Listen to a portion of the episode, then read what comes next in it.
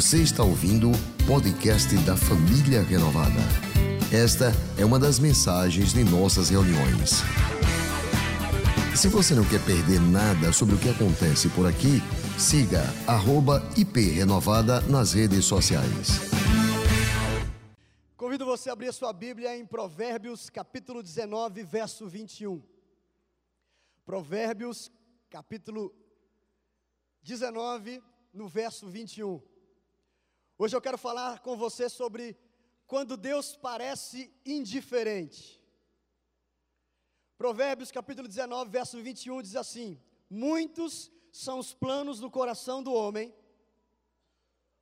mas o que prevalece é o propósito do Senhor. Muitos são os nossos planos, mas o que prevalece é o propósito do Senhor. Olhe para mim, alguma vez você já orou a Deus e parecia que Ele não estava ouvindo a sua oração? Ou então, você está crendo, esperando, mas parece que Deus não está cooperando ou colaborando? Parece que Deus não está se importando com a sua causa, com o que você está enfrentando. Parece que ele está indiferente à situação que você está vivendo. Você está esperando em Deus, mas parece que nada vai acontecer. Você já passou por algum momento como esse? Ou está passando por um momento como esse? Ou ainda todos ao seu redor estão vivendo os melhores dias da vida deles, enquanto você não consegue visualizar nada de bom, você não consegue ver nada para agradecer a Deus, você não consegue hum, ver nada dando certo, mesmo você sendo um servo de Deus, mesmo você sendo fiel a Ele. Eu quero compartilhar com você algumas verdades da palavra de Deus. Não verdades minhas, porque eu não venho aqui falar sobre mim, eu venho aqui falar sobre Jesus, sobre a palavra de Deus. E a primeira verdade que eu queria que você guardasse no seu coração para você entender toda essa mensagem é que o silêncio de Deus não significa ausência. O silêncio de Deus não significa a ausência dele. Só porque você não pode ouvir a voz de Deus não significa que Ele não está ouvindo você. Só porque você não sente a presença dEle, não significa que Ele não está com você. Só porque Deus está em silêncio, não significa que Ele está ausente. Eu quero ler com você alguns textos e algumas passagens. E a primeira está em Mateus capítulo 11, no verso 2. Diz que João, o Batista, ao ouvir na prisão o que Cristo estava fazendo, ele enviou seus discípulos para lhe perguntarem: És tu aquele que haveria de vir? Ou devemos esperar algum outro? Eu quero dar para você o contexto, ou um pouco de quem é João Batista. João Batista é primo de Jesus. Ele era o profeta mais radical que você pode imaginar. Ou ele foi o profeta mais radical que você pode imaginar. Ele usava peles de animais. Ele comia gafanhoto e mel silvestre. Ele foi encarregado de preparar o caminho para o Senhor Jesus. Ele pregava sobre arrependimento, ele apontava para Jesus. Sempre que alguém dizia, Nós queremos te seguir, João Batista, ele dizia: Não, não, não, não, não, não, não, vocês não devem me seguir, vocês devem seguir a Jesus. Ele é o Cordeiro de Deus que tira o pecado do mundo. Eu não sou digno de desatar as sandálias de Jesus. João batizou pessoas no deserto, inclusive o próprio Jesus. João Batista defendia a verdade a qualquer preço, a qualquer custo. E por causa disso ele foi parar na prisão. Agora imagine você no lugar desse profeta, primo de Jesus, aquele que veio preparar o caminho de Jesus. Você está defendendo Jesus, preparando o caminho para ele. O que esperar desse Jesus que está por aí realizando milagres de todos os tipos? Você é um servo de Deus, você é um dizimista, você serve no ministério, você é um batizado, você evangeliza, você fala de Jesus, você jejua, você ora.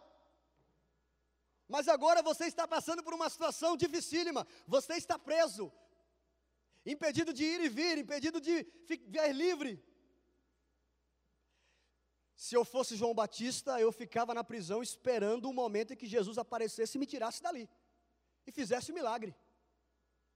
Ora, eu estou preparando o caminho do Messias, ele tem todo o poder. Ele pode vir aqui a qualquer hora, ele pode mandar um anjo e me tirar da prisão. Provavelmente João pode ter pensado isso, não posso afirmar. Que Jesus fosse ao seu encontro. Mas se ele pensou, ele esperou, ele esperou, ele esperou, ele esperou, e nenhuma visita ele recebeu de Jesus. Pastor, eu estava doente, o Senhor não me visitou. É, João, é, Jesus também não visitou João Batista na prisão. Nem sempre dá, nem sempre é possível. Eu não recebi uma ligação. Pastor, eu recebi os parabéns no meio do grupo, não foi nem no individual.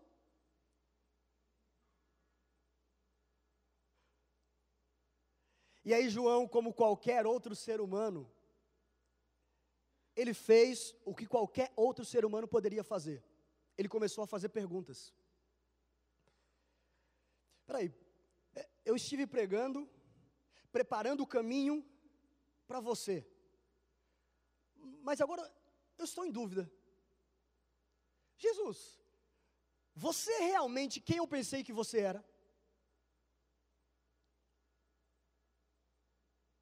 Quantas vezes nós não estamos numa situação como a de João, presos a alguma circunstância, e nós começamos a não publicar isso, a não falar para outras pessoas, mas pensar: será que Deus é realmente quem eu pensei que Ele era? Será que Deus existe mesmo? Será que Deus está se importando com a minha situação? Será que Ele tem poder para resolver essa parada? Interessante a resposta de Jesus para João Batista. Ele não responde nem com sim e nem com não. Ele não diz para João Batista: aguenta firme, João, as tribulações vão passar, eu vou te resgatar, aguenta mais um pouco, o deserto vai passar. Sabe qual é a resposta de Jesus? Está no verso 4 que a gente começou a ler de Mateus capítulo 11. Voltem, discípulos, e anunciem a João que vocês estão ouvindo e vendo. Os cegos vêm, os mancos andam, os leprosos são purificados, os surdos ouvem, os mortos são ressuscitados e as boas novas são pregadas aos pobres. E feliz é aquele que não se escandaliza por causa por minha causa. Imagine João Batista ouvir tudo isso. Não, não, peraí, peraí, peraí. Você está dizendo que Jesus está fazendo tudo isso? E ele ainda não veio me visitar. E ainda ele não me deu uma esperança. E ele não disse que nada vai mudar. Agora que piorou. Ele está fazendo tudo para os outros, mas para mim, que sou da família, primo, que sou o profeta de preparar o caminho, nada.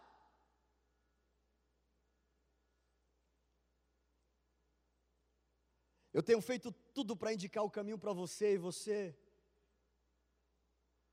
não vai fazer nada para me tirar dessa prisão, Jesus. Jesus continua a sua missão, enquanto Jesus continua, enquanto João Batista continua preso. Jesus continua o propósito de Deus, enquanto João continua preso. E a situação de João Batista piora. Acompanhe comigo Marcos capítulo 6, verso 17. Preste atenção no final da história da vida de João Batista. Herodes tinha dado ordens para que prendessem João, o amarrassem e o colocassem na prisão, por causa de Herodias, mulher de Filipe, seu irmão com a qual se casara. Deu para entender? Herodes se casou com a sua cunhada. Mandou cancelar o casamento do irmão e pegou a cunhada para si. Desculpa o termo pegou. Porquanto João dizia a Herodes: Olha o profeta, não tinha permitido viver com essa mulher, esta mulher do teu irmão, Herodes. Assim, Herodias o odiava e queria matá-lo.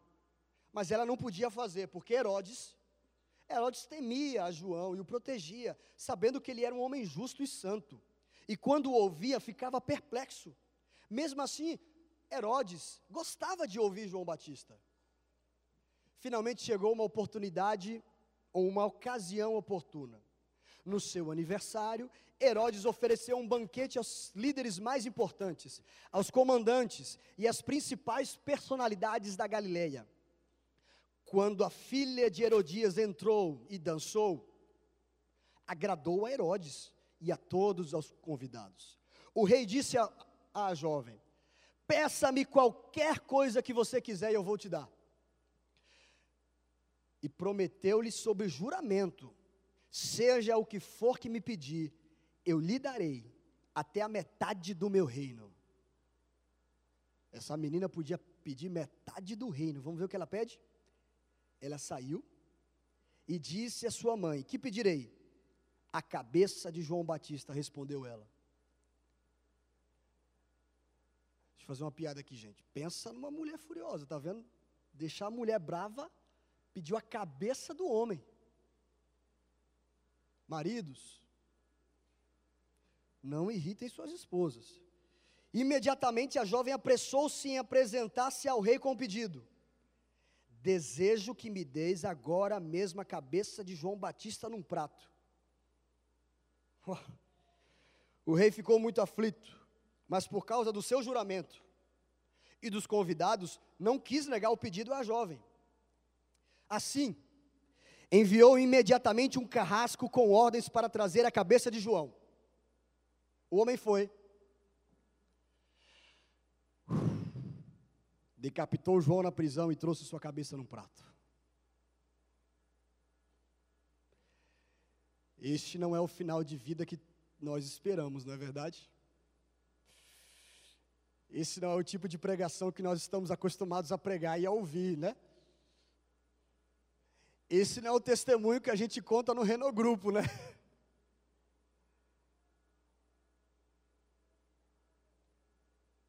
Quando Deus parece indiferente. A verdade, meus irmãos, é que João serviu fielmente ao seu propósito. João Batista dizia que eu cresça e ele diminua. Eu não sou digno de desamarrar as sandálias de Jesus. Arrependam-se dos seus pecados e voltem-se para Jesus. Jesus tinha todo o poder para livrar João Batista da prisão e daquela morte. Mas João Batista é decapitado e a sua cabeça é colocada em uma bandeja. O propósito de vida de João Batista foi cumprido. Porque a missão que ele tinha era preparar o caminho para Jesus, e ele preparou o caminho para Jesus. Preste atenção. O propósito de Jesus em salvar pessoas, curar pessoas, libertar pessoas também estava sendo feito. Jesus não parou de realizar o que ele tinha para realizar para atender o pedido de João Batista. Mas muitas vezes eu e você, e eu falo por mim mais, nós estamos presos ao plano e não ao propósito. Mas lembre o texto que nós iniciamos hoje. Provérbios 19, verso 21. Os planos no coração do homem. Eu desejo que Deus me liberte dessa prisão. Eu, Deus, eu, eu desejo que Deus me liberte dessa morte, dessa enfermidade. É um plano. Mas o que prevalece, Jeta, é o propósito do Senhor.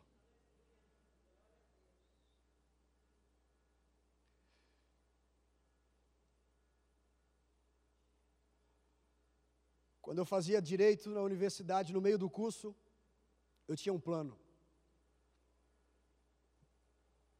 Vou parar esse curso e vou fazer teologia. O plano não foi aceito, o plano não foi patrocinado e o plano foi frustrado. Antes disso, eu tinha um plano de fazer direito na cidade natal dos meus pais, a minha também, onde toda a minha família era advogado, mas mais uma vez os meus planos foram frustrados. O propósito de Deus foi estabelecido.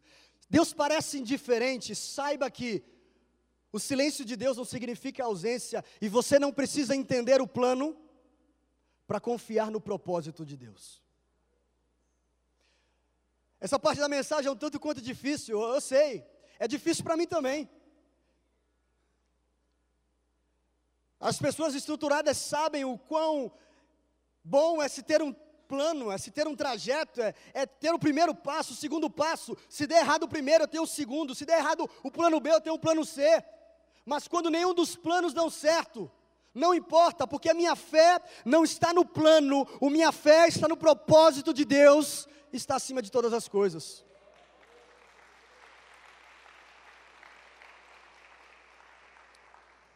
Você não precisa gostar do plano para confiar no propósito. Você pode ter orado, orado, orado por alguém da sua família, crido na cura, mas essa pessoa morreu, infelizmente.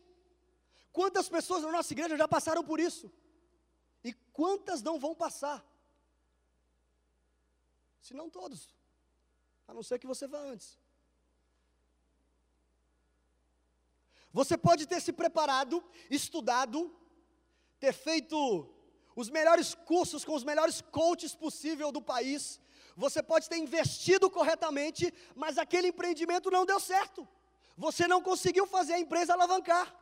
Você tinha os métodos, você tinha um plano, você tinha as ferramentas, mas não deu certo. O propósito de Deus não era aquele. Você pode ter trabalhado duro, consagrado o seu dízimo, ter se destacado, ter sido fiel ao seu patrão, à missão e à visão da sua empresa, mas mesmo assim você estava no quadro dos demitidos. E aí? A sua fé está no plano? Você pode não entender o porquê, você pode não entender o plano, mas saiba que Deus continua sendo bom. E eu trago um ponto da mensagem de domingo passado do nosso pastor. Não reavalie o conceito de Deus no momento da dor, no momento da tristeza, no momento da adversidade. Não é hora de você discutir a respeito da bondade e da misericórdia do nosso Deus. A despeito de qualquer momento, a bondade e a misericórdia dele se renovam a toda manhã. O nosso Deus é bom e ponto final. Isso não nos isenta de passar por dificuldades, e isso não nos isenta de nos tornarmos desempregados, e isso não nos isenta de estarmos doentes, passando por enfermidade. E eu quero citar outro pastor, o Craig Rucher, do livro Direção Divina, que nós tivemos uma série durante as quartas-feiras. Nós não devemos interpretar a bondade de Deus através das nossas circunstâncias, ou seja, eu estou passando por essa enfermidade, enfrentando o câncer, está na hora de eu ver se Deus é bom mesmo, porque na vida da minha prima, na vida de Fulano, ela foi curada, e olha que ela se converteu ontem, não deu nem dízimo ainda. Mas nós devemos interpretar as nossas circunstâncias, como o nosso pastor diz: eu sou um filho amado do Pai, enfrentando o câncer. Eu sou um filho amado do Pai, enfrentando uma crise financeira. Mas eu continuo sendo um filho amado de Deus, em quem acredita na bondade dEle. Nós não precisamos entender tudo para continuar confiando em Deus. Deus é bom e a sua misericórdia dura para sempre. Você está em um dos aqueles momentos em que nada faz sentido para você? Se apegue a isso. Os planos no coração do homem são muitos, mas o que prevalece é o propósito do Senhor. A nossa fé não pode estar no plano, ela deve estar no propósito. Porque os caminhos de Deus são muito mais elevados do que os meus. Ele é muito mais sábio. Ele tem uma visão muito maior, muito muito maior, infinitamente maior. E eu não sou o autor principal da história. Eu estou aqui para servir a Deus e glorificá-lo em todo o tempo. O próprio Jesus Cristo enfrentou isso, meus amigos. Antes da cruz, ele vai orar com seus amigos e ele diz: Meu pai, se for possível, afasta de mim esse cálice. Se for possível, muda o plano.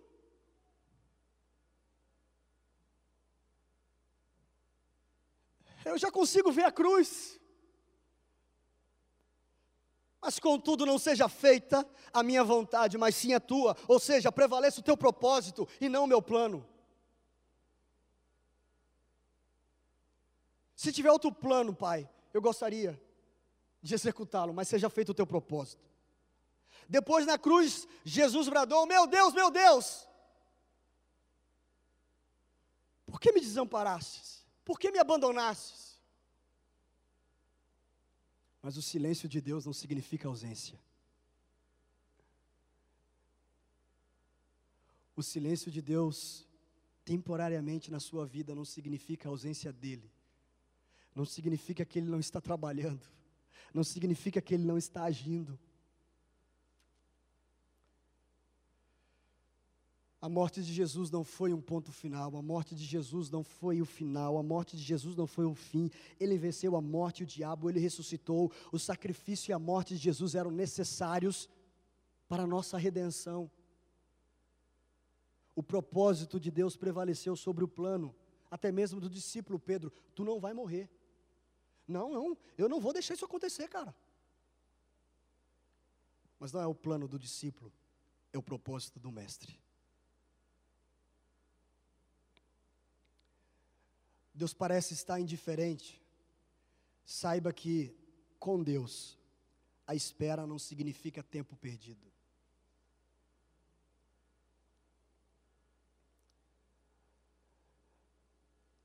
A espera com Deus não significa tempo perdido. Eu quero ler com você o Evangelho de João, capítulo 11, no verso 1. Havia um homem chamado Lázaro. Ele era de Betânia do povoado de Maria e de sua irmã Marta.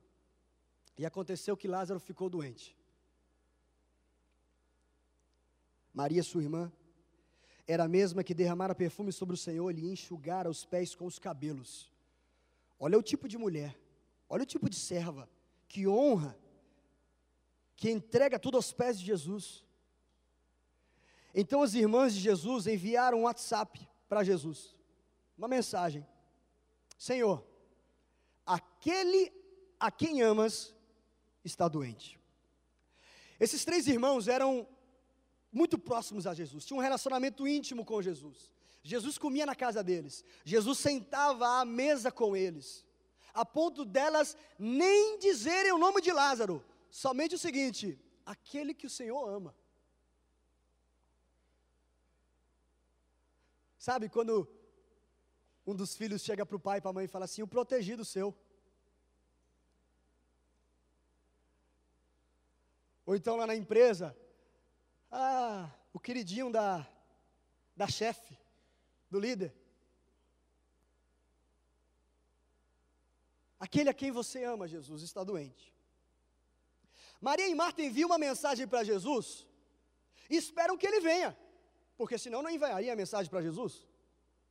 Maria e Marta viam os milagres de Jesus, elas criam no poder de Jesus. Vamos chamar Jesus que vai resolver o nosso problema. Ele pode solucionar o problema da nossa casa. Ele pode curar Lázaro. Elas esperam um dia, dois dias, três dias e nada acontece.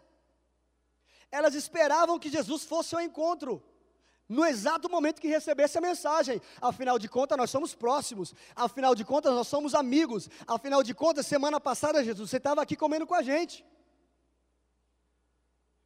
Mas Deus nem sempre faz o que parece ter sentido para a gente. Elas esperavam que ele chegasse no primeiro momento, mas um dia passou-se e Jesus não apareceu. Dois dias e Jesus não apareceu. Três dias, Jesus não apareceu. Será que Jesus não vem? Será que tudo que a gente viveu era hipocrisia de Jesus? Ele dizia que amava a nossa casa, que amava estar com a gente, mas na primeira oportunidade que a gente tem dele provar esse amor, ele se atrasa?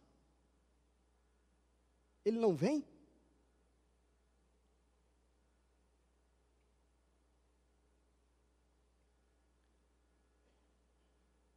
Quando Deus parece estar indiferente, a espera não significa tempo perdido.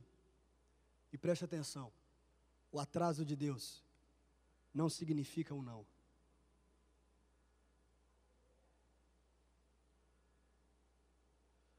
Deus parece estar indiferente nesse exato momento da sua vida. Saiba que o atraso de Deus não significa um não, não significa uma recusa, não significa uma negação. Nós precisamos entender que existem atrasos divinos. Ei, existem atrasos divinos. É um, é um atraso orquestrado, planejado por Deus. Ele tem uma razão para o atraso, ele tem um propósito por trás de tudo, ainda que a gente não entenda. E muitas vezes Deus quer fazer algo em nós antes de fazer algo por nós. Muitas vezes Deus quer fazer algo em você do que ele fazer por você. Eu me lembro de quando eu concluí o curso de direito e enfim achei que estava livre do tal direito. E aí fui fazer a primeira prova do, do exame da ordem. Terminei antes de todo mundo, porque eu não sabia nada, não tinha estudado. Achei que ia tirar de letra, com os cinco anos que eu não perdi. Aliás, não tive dificuldade com nenhuma matéria, só uma. Ia passar de letra. Não passei. Depois eu disse, ah, não, resolvi estudar. Aí não passei de novo.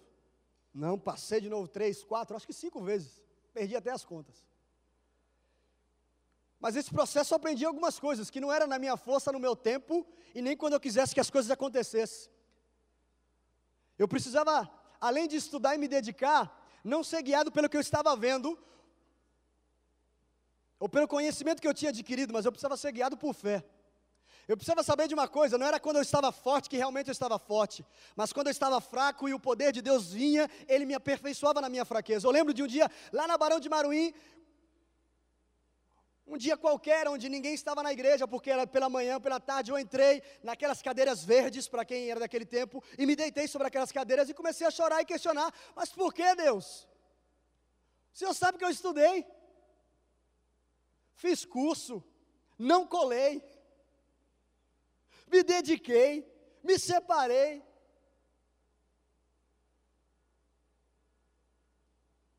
Mas eu precisava entender que era no tempo dele, não no meu. Muitas coisas aconteceram na minha vida rápido, chegaram mais fácil do que para outros, mas algumas chegaram muito mais difícil do que para outros. Enquanto a maioria dos meus amigos passaram de primeira, eu não. O atraso de Deus não significa ou não. E uma frase que eu ouvia todas as vezes é: a única pessoa que pode dizer não para você nesse exame é você mesmo, porque tem três vezes pelo ano fazer a prova. Só se você desistir, você não vai conseguir.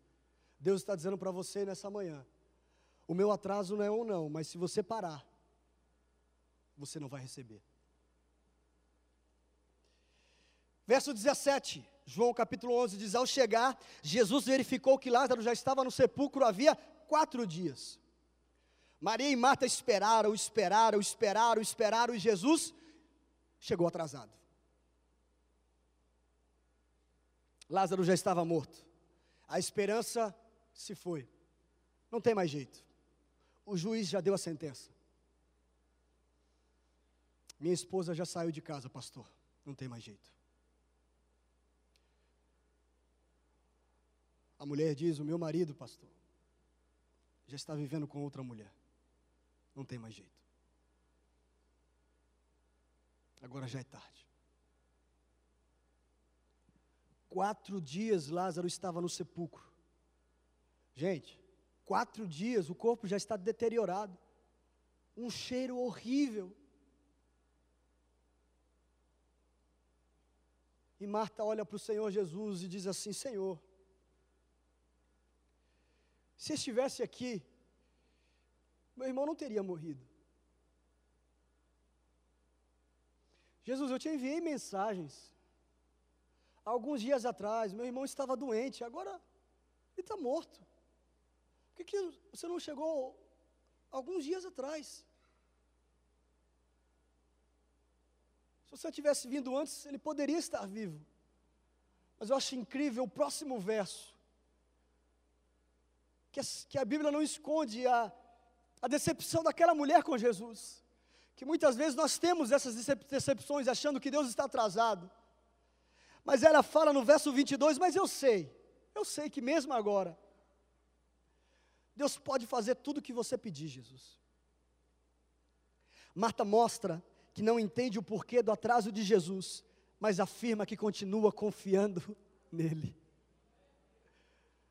Você pode não entender o porquê você ainda não está casada, mas não significa que Deus não está trabalhando, não está agindo e não está preparando alguém para você.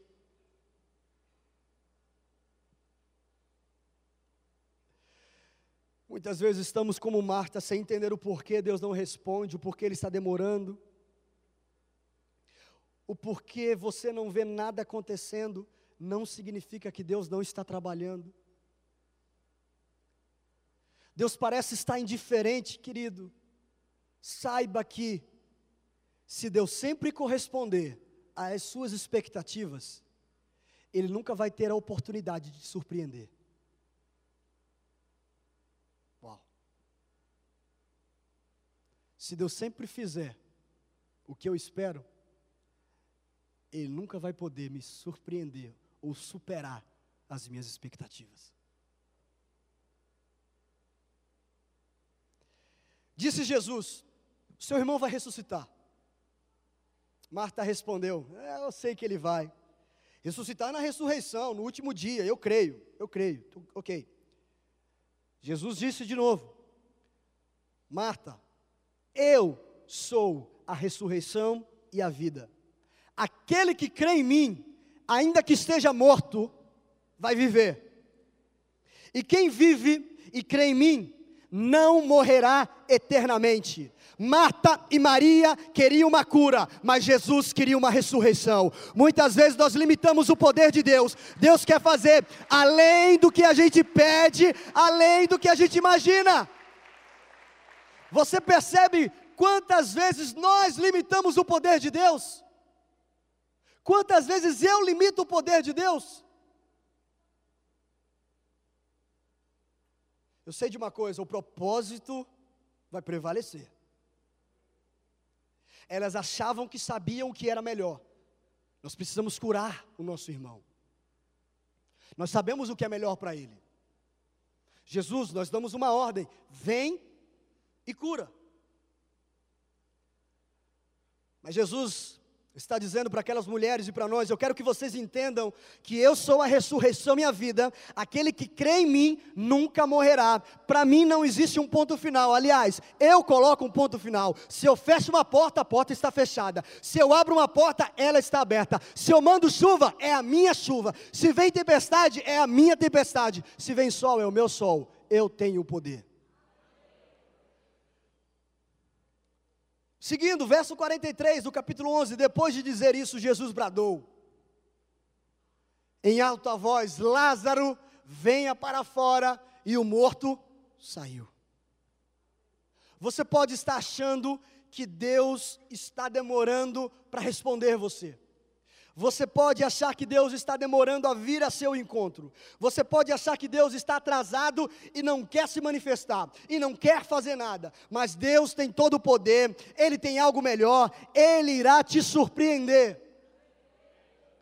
Você pode não entender, você pode não compreender, você pode achar que Deus está indiferente, pode parecer todas essas coisas, mas preste atenção: Deus não está indiferente à sua dor, Deus não está indiferente à sua solidão, Deus não está indiferente à sua vida, porque Ele se importa com você e Ele está com você. Jesus afirmou: Eu estou indo, mas eu estarei com você todos os dias até a consumação dos séculos. Você pode não estar vendo, mas eu estou ao seu lado, Jéter. O silêncio de Deus não significa ausência. Você não precisa entender o plano para confiar no propósito de Deus. Com Deus, a espera não significa tempo perdido. o atraso de Deus não significa um não. E se Deus sempre atender ou corresponder às nossas expectativas, Ele nunca vai ter a oportunidade de superá-las.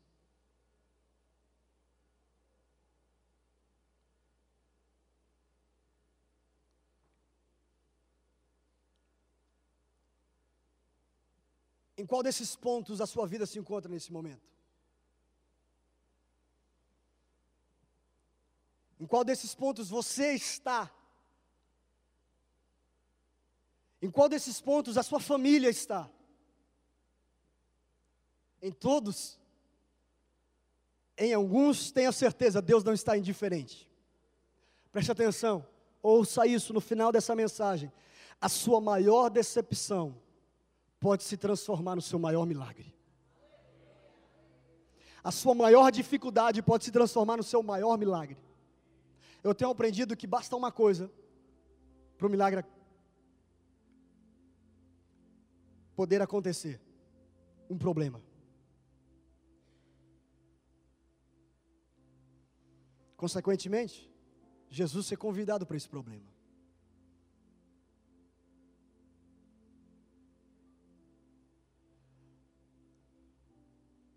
Você está achando que Deus está indiferente à sua dor? Ou até mesmo alguma promessa, algum sonho que Deus colocou no seu coração, na sua mente, como colocou na mente de José, e passaram-se 30 anos e aquele sonho não aconteceu e você já se esqueceu dele.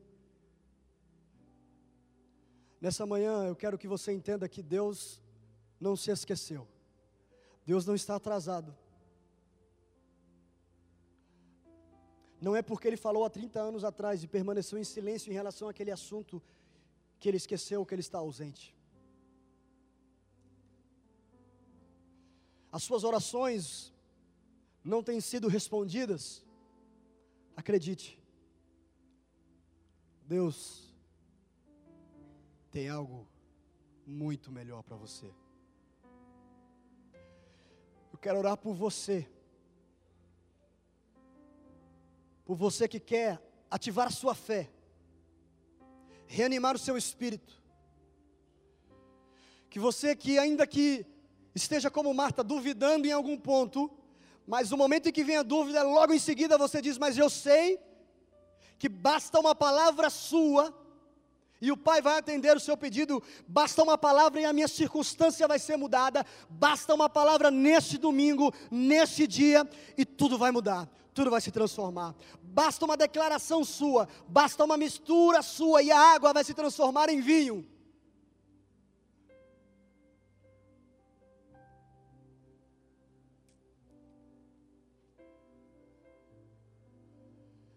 Deus é Deus independente das circunstâncias.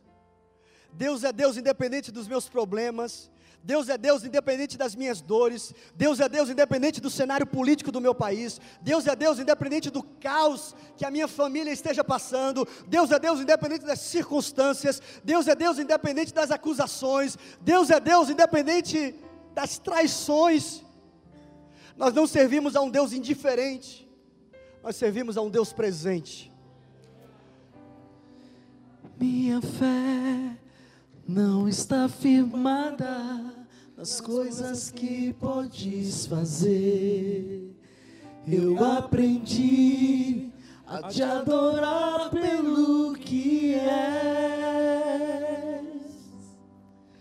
Dele vem o sim, o amém, somente dele mais ninguém.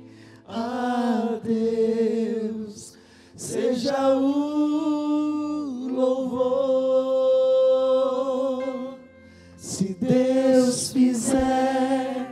Ele é Deus, se não fizer. Ele é Deus, se a porta abrir. Ele é Deus, mas se fechar, continua sendo Deus, se a doença vier. Ele é Deus, se curado for. Ele é Deus, se tudo der certo. Ele é Deus. Mas se não der, continua sendo Deus. Minha fé não está firmada nas coisas que podes fazer. Eu aprendi a te adorar pelo que és. Ele veio, sim, o amém. Somente dele,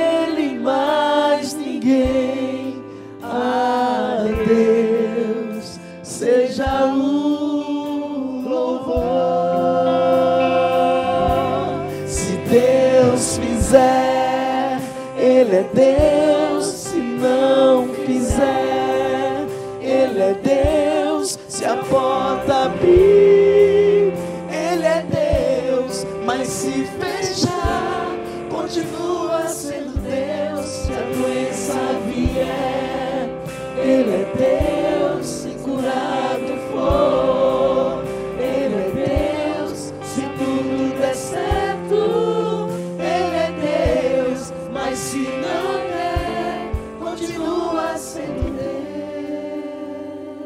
Antes da gente cantar a próxima parte dessa música, eu quero fazer uma oração por você.